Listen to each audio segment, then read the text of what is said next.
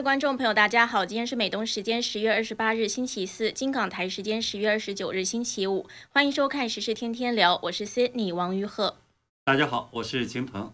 我们今天要来聊聊现在世界关注的台湾。今天 CNN 发布了台湾总统蔡英文的专访，在采访中，他暗指习近平想让每个人都听他的，还首次承认了美军在台湾的事实。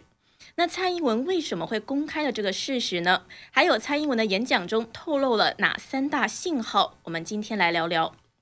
被台湾人称为护国神山的高科技企业台积电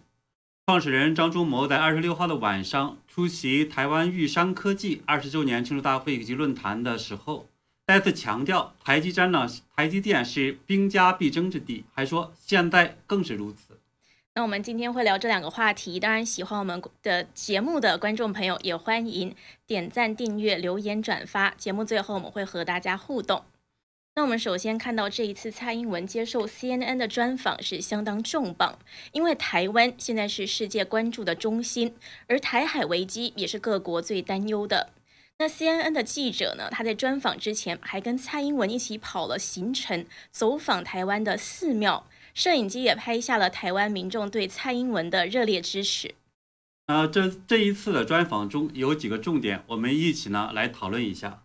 嗯，那 CNN 它的这一次标。报道的标题呢是说，台湾总统表示，来自于中国的威胁每天都在增加，并确认美国军事训练员在岛上的存在。这个是直翻哦。那首先，当然这一次媒体最大肆报道的就是蔡英文成为了超过四十年来首次证实有美军在台湾的总统。对这个信息呢，非常的不寻常，因为美国在一九七九年和台湾断交之后。和中共建交，那结束了在台湾的驻军。而虽然之前有美国和台湾的媒体提到了美国在台湾驻军的这样的事情，但是呢，台湾和美国的官方从来就没有正式的承认过。是，那我们来看看这个片段。U.S. support goes beyond selling weapons. 他说：“美军的协助不只是军售而已，有没有包括派遣美军人员协助训练台湾军队？”蔡英文说：“是。”我们和美国的合作很广泛。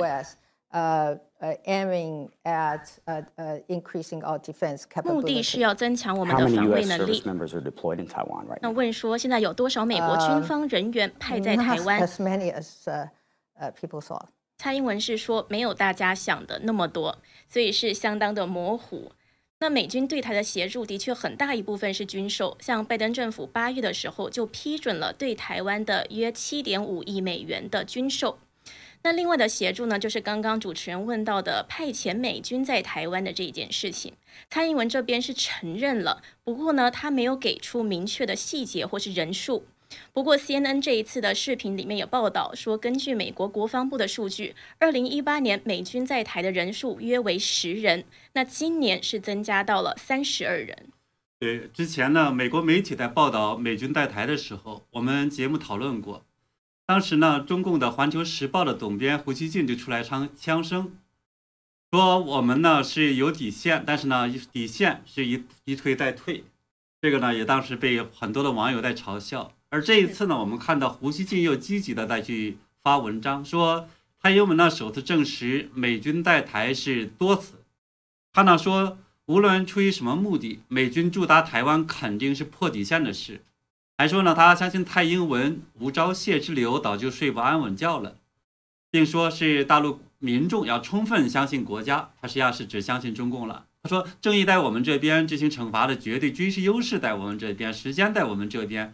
何时惩罚这个台独势力，以及怎样方式解决台湾问题，主动权在我们这边。嗯，那胡锡进的这一番讲话呢，是有一些粉红的支持，但是呢，也有一些网友是嘲笑胡锡进的底线不断的后退。比如说，有大陆网友就说：“老胡，你就下命令吧，只要你一声令下，我和我二十多个民工兄弟连夜划线，让他菜狗累死也踩不完我们的底线。”所以这个其实就是非常的讽刺了。对，那中共之前呢一直在说呢，美军入台之日就是这个台海战争打响之时，但实际上我们也分析过，那中共目前是内忧外患，根本不敢打。那即使打呢，他也恐怕得在几年之后了。那为了争取连任和国际空间，所以呢，习近平才在辛亥革命一百一十周年的纪念大会上说和平统一。嗯，那除了胡锡进呢，中共外交部发言人汪文斌也对什么美方与台湾地区进行任何形式的军方往来和军事联系表示坚决反对。他是说。这个近来美军近来多次在台湾海峡大秀肌肉、挑衅搅局，向台独势力发出严重错误信号，威胁台海地区和平稳定。他还说，民进党当局的谋独行径丝毫改变不了台湾是中国一部分的铁的事实，也撼动不了国际社会普遍认可一个中国原则的稳固格局。那另外，大陆的国台办发言人马晓光也对这件事情开呛，他是说。拿台湾民众的血汗钱购买军火，只会给台湾民众利益带来损害，给台湾带来兵灾。那还说蔡英文及民进党用民主自由等幌子包装台独主张，欺骗国际舆论，鼓噪以武拒统，以美谋独。秦鹏对于他们的这一系列，您怎么看？对，我觉得这个也很有意思了，就是因为。中共呢，实际上也是在耍流氓。那但是呢，说你不能防卫自己。那我们呢是大陆人的这个课本中有一个故事，讲到了是狼和小羊的故事。当时是说呢，狼为了吃掉小羊，就拼命去找羊的毛病，说你污染了上流的水，呃，等等等等，反正最后呢没有理由了，他还是吃掉了小羊。中共的本质，我觉得就像这个狼。那么。台湾呢，不管设不设防，其实都会被中共呢是这样的一个在窥伺、在在觊觎。所以呢，现在说什么是台湾增加防卫能力，只会给台湾民众的利益带来损害，给台湾带来兵灾，实际上是一种强词夺理。嗯，那蔡英文的讲话中也说了，防卫台湾实际上是呃超跨越台湾这个两党的这种共识，实际上是多党的多党的共识。那蔡英文呃。今天我看到呢，是蔡英文在 CBN 的这个讲话发表之后，国民党方面呢，他当然也是有一个讲话，他说呢，希望蔡英文不要去刺激对岸，但同时他也说，他说应该的积极强化国军的集战力，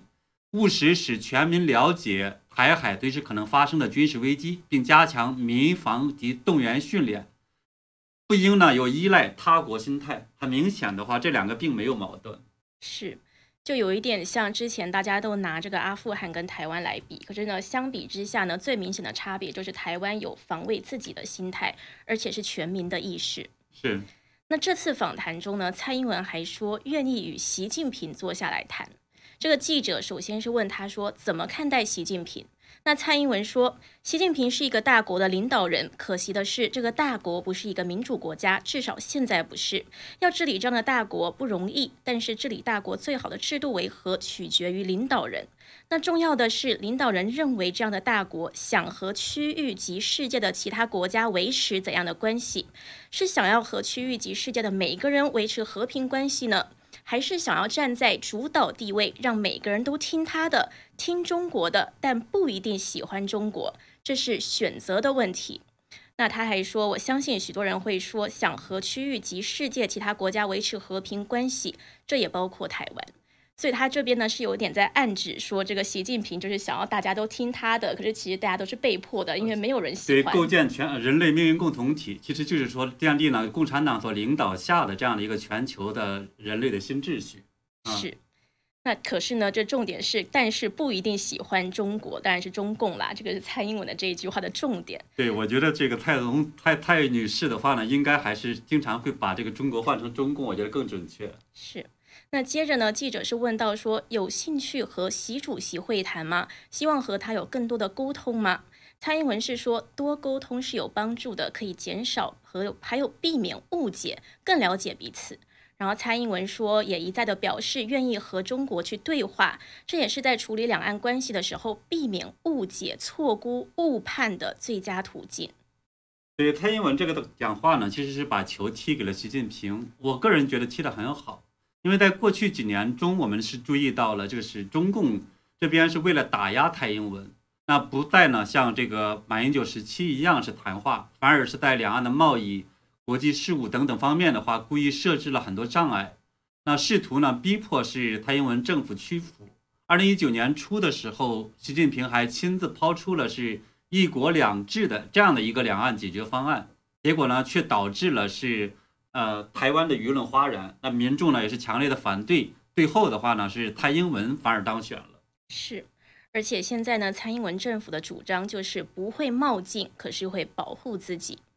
那不过，蔡英文这一次为什么公开了美军在台的事实呢？因为这种事情呢，并不是说这是脱口而出就可以的。蔡英文想必也是得事先跟美国取得了共识，才会去这样讲的吧？呃，对，我相信就是蔡英文关于这个驻军的这个话题的话，他之前应该是和美方有过沟通。这实际上呢，也反映了是台北和华盛顿的这种互信。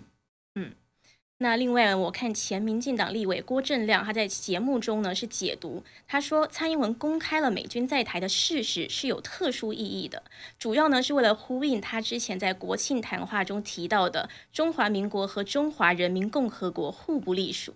他说：“蔡总统就是要把话讲开，让台湾人了解到台湾的定位在哪里，也让对岸，也就是中共知道，如果持续用军事行动威胁台湾，那美军确实是存在的。如果要做呢，就要政治谈判，那最底线就是中华民国。”他是说，这等于是这个蔡总统把话都讲开了。对，我也理解呢，就是美台双方实际上也通过就是公开这样的一个信息，向国际社会的话传递一个信号，那就是说。呃，作为美国来讲，它实际上就是要去防卫、协助防卫台湾，避免的话呢，中共的这样的一个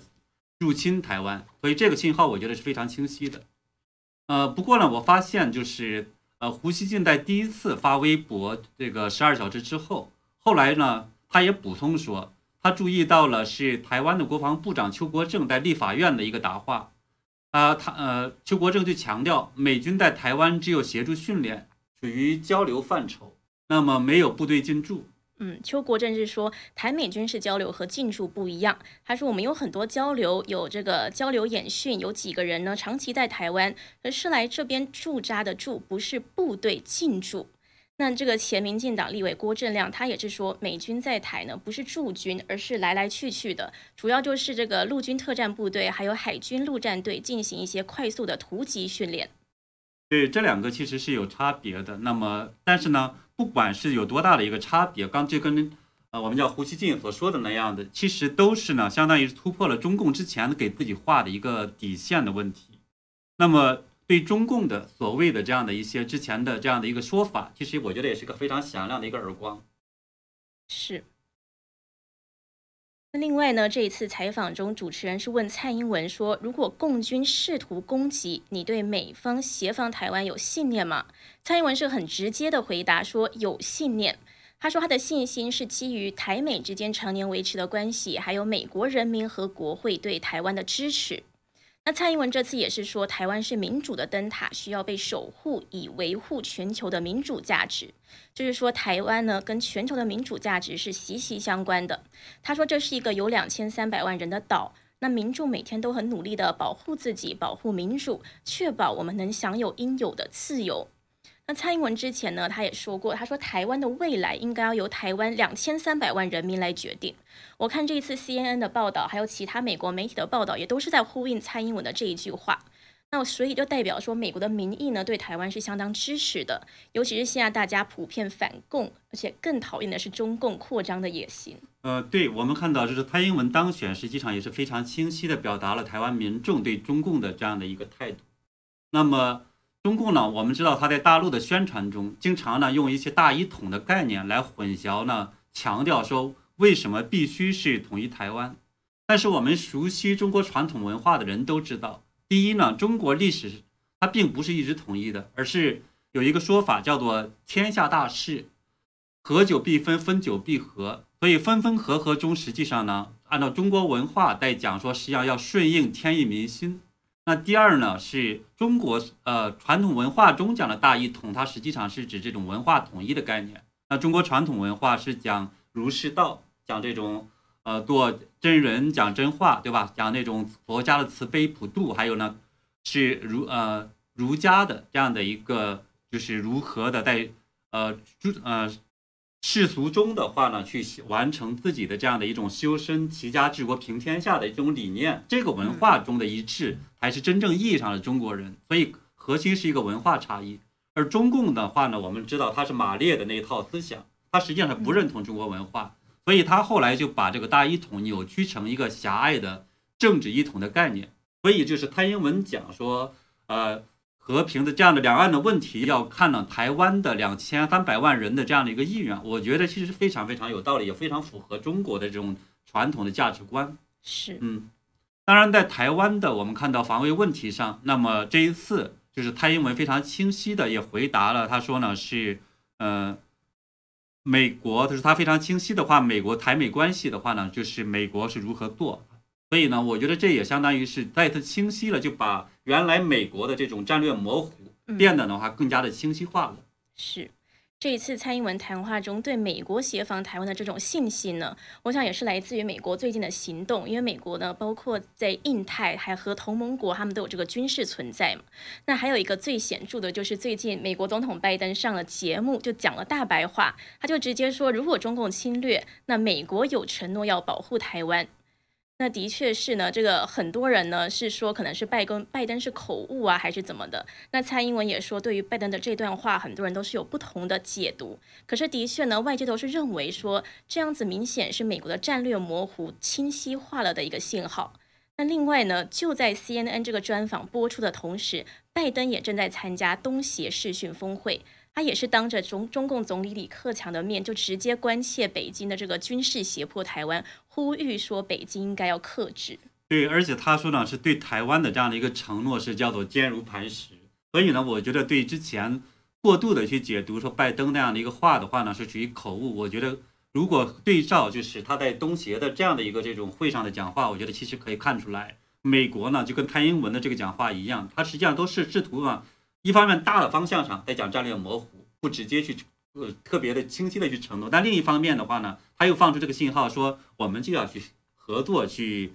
呃防卫台湾。是，所以现在呢，像这一次 BBC 的报道中就说，有很多的学者都提到说，北京现在对于美国的这个切香肠的做法呢，是非常的不满，是说美国呢现在是以切香肠的这种方式在处理台湾问题。这个切香肠的英文叫做 salami slicing。他说呢，在拜登上任之后，美方的这个做法呢，没有到没有这种缓和和北京关系的这种事态。所以秦鹏能不能跟我们解释一下这个切香肠到底是什么？还有美国支持台湾参与联合国，是不是也是切香肠策略的行动之一？呃，对，目前的我们看到呢，美国支持台湾参加联合国，以及呢蔡英文这一次讲话。等等这些信号，其实我觉得都是实际上是美台对中共的之前切香肠策略的一种回应。那在之前的时候，中共实际上也是在不断的台绎这个策略，就跟呃台湾的中山大学副教授沈旭辉所说的一样，他说所谓的切香肠呢，就是指向透过不断的制造一些动作和举措，最终换来巨大的战略成果。他说是在过去二十年间，北京就是中共了，不断透过不同的细微的手段。逐渐提升自己在国际间的影响力，等其他国家发现时呢，已经是不可这个收拾。那么过去两年中，我觉得你像我们看到美国和台湾在芯片领域上是有这种合作，那么在印太在呢，就是美国的呃，我们看到是呃军事演习等等这些方面，其实也有很多的信号和方式在传递。那么这一次呢，在台湾的这种驻军问题上，蔡英文呢？就是也放出来说有直接承认了有驻军，虽然他相当于是有一个部分澄清，对吧？像这个邱国正一样，他说实际上是呃协助这种训练，但实际上对呃中共来说，那都实际上是和原来的这种底线来讲，都是向前去推进的。所以整体来看呢，我觉得这都实际上是一种特切香肠的策略，就帮助呢台湾去扩展这种国际空间。所以我觉得这是一样非常清晰的这一次。讲话中传递出来的信息是，所以呢，切香肠就是有点就是一直旁敲侧击，旁敲侧击，对，切的不断的少，然后最后的话呢，用中共自己的话讲，是切到中共的这个手手指了，快是这个意思。是，嗯，嗯，所以呢，我们总结就是蔡英文的这一次的采访呢，我觉得是透露了三大信号。第一个呢，就是台美联合在驻军问题上明确呢，它是一方面表达是要呃协防台湾的这样的一个信心和决心，但另一方面呢，它实际上是也是呃清晰那些措辞，也是防止呢是误判把这个局势升级。就是在驻军跟在台这个方面，其实美台双方都有去清晰这个驻这个说辞，包括这个。台湾的国防部长邱国正出来讲，可能都是一个本来就安排好的事情。对对对，我觉得这两个就是他的同时在这么时间上，那邱国正和蔡英文的讲话，他绝对不是个巧合。但同时又一方面呢防止误判，但另一方面又非常清晰的传递说，美国就是要在这个公开要有军军人在这个地方进驻，对吧？你不管叫他什么名字，但是呢，毫无疑问这表达了一种信心。那第二个呢，我觉得传递出来的这种信息，它是说。在美国等盟国预防就是防卫台湾问题上，它其实也是更加清晰化。也就是说，在美国的这种战略清晰的这个问题、战略模糊或者清晰这个问题上呢，实际上是逐渐的转转为策略清晰。那部分学者我看到把它叫做呢叫结构性的这种战略模糊，就是它和过去的这种简单的战略清晰或模糊是不太一样了。所以我觉得这个也是传递出来的信号。那第三个传递出来的信号呢是。在和中共关系问题上，那他谈到和习近平的这样的一种对话的一些前提或要求等等方面的话呢，其实我觉得传递出来说，呃，继续在讲说中华人民共和国和中华民国是互不隶属这样的一个信号，而且呢，在和美国一起在国际发展空间上呢，在采取一个切香肠的策略。是。就是呢，就是用之前中共自己的手法呢，再去回去回敬回应他，对，是这样。那另外呢，我们今天也要聊到台积电，因为台湾的国际地位在过去的一年多是快速的上升，与三个因素是有非常重要的关系，包括呢，台湾有非常重要的地理位置，世界越来越认识到台湾是亚太的民主灯塔。那还有呢，就是台积电所代表的企业在世界竞争格局中的地位越来越举足轻重。这这三个因素呢，是让世界呢越来越重视台湾了。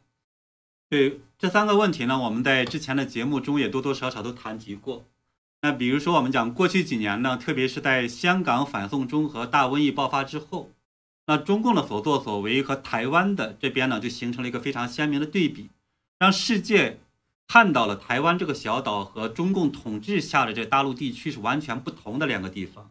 那台湾的这种民主灯塔的形象就日渐清晰起来，所以呢，自由世界就更加的愿意去选择和他们体制价值观相似的台湾作为这种合作伙伴，而不再像过去那样仅仅为了利益和中共去打交道。在地理位置这个方面呢，我们也讲到过，说台湾是位于预防中共的这种第一岛链上的一个枢纽的这样的一个位置。中共呢，现在是打着这种统一。中国的这样的幌子，试图占领台湾，然后实现突破第一岛链，然后是封锁韩国、日本，最后呢实现东突南进的这样的策略。向南呢是呃扩展到南太平洋，进占澳大利亚，获得重要的这种战略物资铁矿石。那么向东呢就进入这种深海区域，紧逼到这个美国的本土。嗯的确呢，台湾在这个高科技领域的地位，也因为过去两年中美竞争加剧，全球产业链转移，再次被世界认识，成为任何国家都不可小视的一股力量。那这里面呢，最具代表的当然就是台积电，这个是目前全球最大的芯片代工企业，那也被台湾人呢叫做护国神山。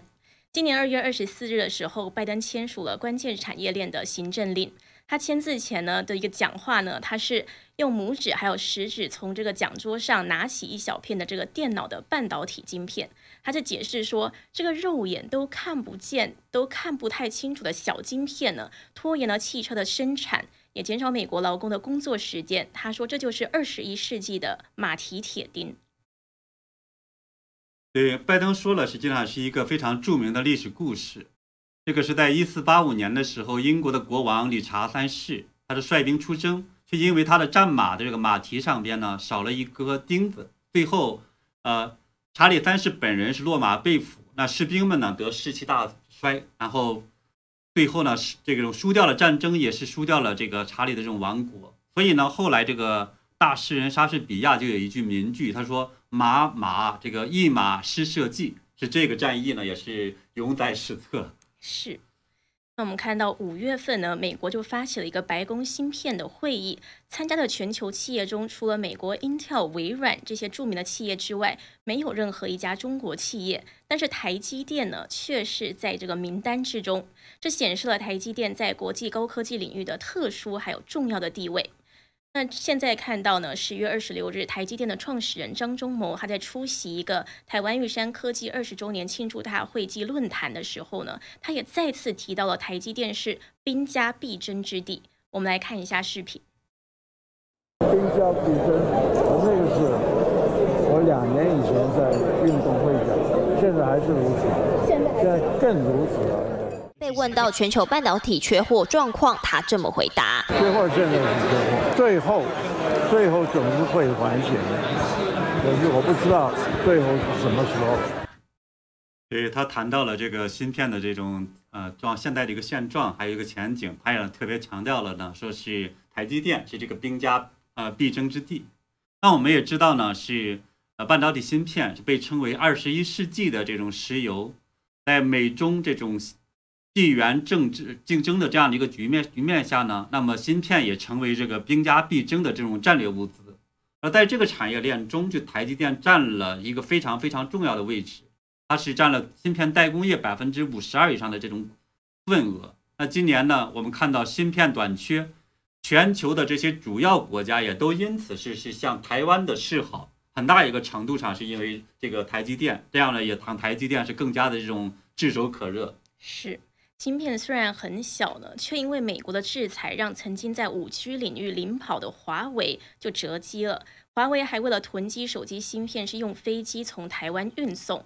那在中美贸易战中，更是在中共威胁不购买美国产品的这种狂言里面，川普就主动禁运美国的芯片，让世界看到了中共在高科技领域是一个外强中干的本质。对我们看到呢，在过去的三十年中，那么台积电也成为这个领领域的这种领头羊。它现在呢和就是芯片的这种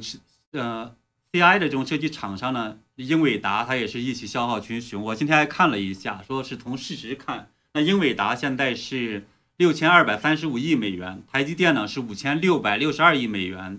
那么曾经的这个芯片巨头英特尔，它的市值是一千九百五十亿美元。那么，就是台积电差不多是它的三倍，所以这也是非常大的一个差距。那么韩国的电子巨头三星呢是，呃四万四百七十五万亿韩元，它折合呢美元是四千零六十六亿美元，看起来也比这个台积电差了一截。可以看出来呢是台积电在当今的这种高科技领域这样一个地位，而且呢从技术角度来看，我们也知道。是，嗯，它这个差距也是很大。那么今年的四月份的时候，张忠谋就说过呢，是中国的这种芯片的制造的落后台积电是五年以上，在这 IC 的设计上呢，落后美国或台湾是一到两年。那从呃进程制程来看，那么从七纳米制程开始呢，台积电也是一路领先三星啊、英特尔是一到两个这样的一个世纪时代呢。然后呢？而且也狠狠的甩的这种对手，在高良率啊什么等等这种技术角度来看，也是非常的这种强大。嗯，是。那美国和中共现在是都对半导体行业提供高额的补贴。那张忠谋还是说，他认为这样子也不能够构建绝对优势，因为他说补贴只是短期，很难弥补生产成本高的这个长期竞争劣势。那他说，中国虽然补贴政策已经很久了，但是在半导体领域仍然不是台湾的对手。所以呢，其实呢，今天要讨论的是，其实我看到围绕台积电呢，有很多不同的看法。有人是说，习近平呢会打台湾，因为这样就可以一举两得，顺便就可以抱走台积电。那也有另外一个观点是认为说，如果攻打台湾，战争会毁了台积电，因为如果战争啊、停工什么的，影响都是非常大的，那对中国没有好处，所以习近平呢也不会采取这个策略。那也有比较乐观的人认为说，中共如果打台湾的话，美国为了自己的利益，为了保存这个台积电，会出手去保护台湾。秦鹏，您怎么看？对，所以这个也能看出来，就是张忠谋所说的，这是个兵家必争之地。是。那前一段时间呢，我们也播放过是中共国师，那中国人民大学呃国际关系学院副院长金灿荣的一段讲话，他呢也说过，中共打台积电就打台湾呢有十大好处，其中一个就是获取台积电。那但是呢，我相信就是中共看得见，那对同样的这个自由世界也看得见这是台积电这个重要性。所以呢，我认为就是为了台积电，那么自由世界也会保护台湾的。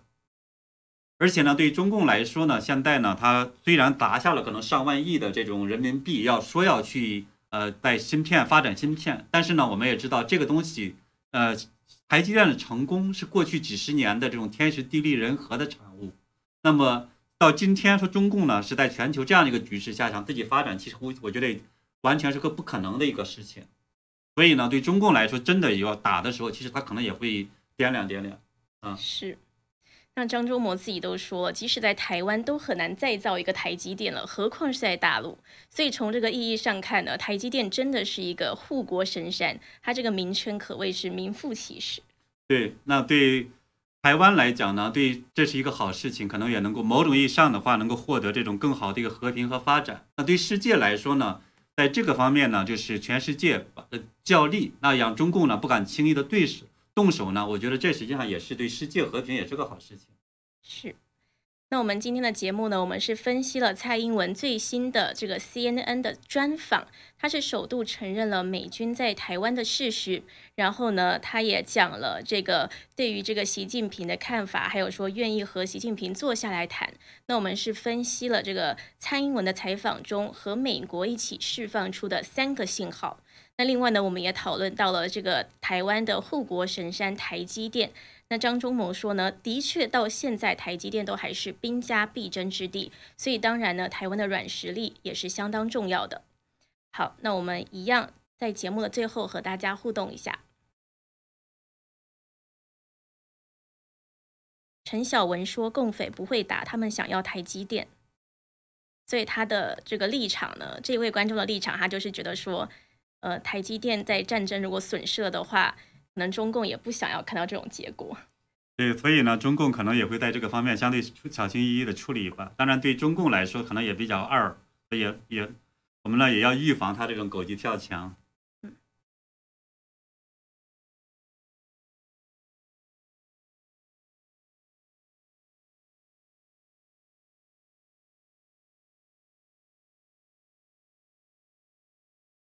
呃，对，那也有网友呢在谈到了台积电的这样的一个在发展呢三纳米的这样的技术。嗯，卢卢卢新闻台说，台积电现在是世界超级市场最需要的工厂。有一位观众说，二战我研究的非常深，可能刚在讲刚刚那个马蹄铁钉的那个事情。嗯，那也有网友呢在讲说，中共拿什么打？他只能打嘴炮。那中共呢，在江泽民时代呢，军队就开始腐烂，没有一个将军呢有真才实学，都是花钱买的官。这确实也是中共的军队的一个问题。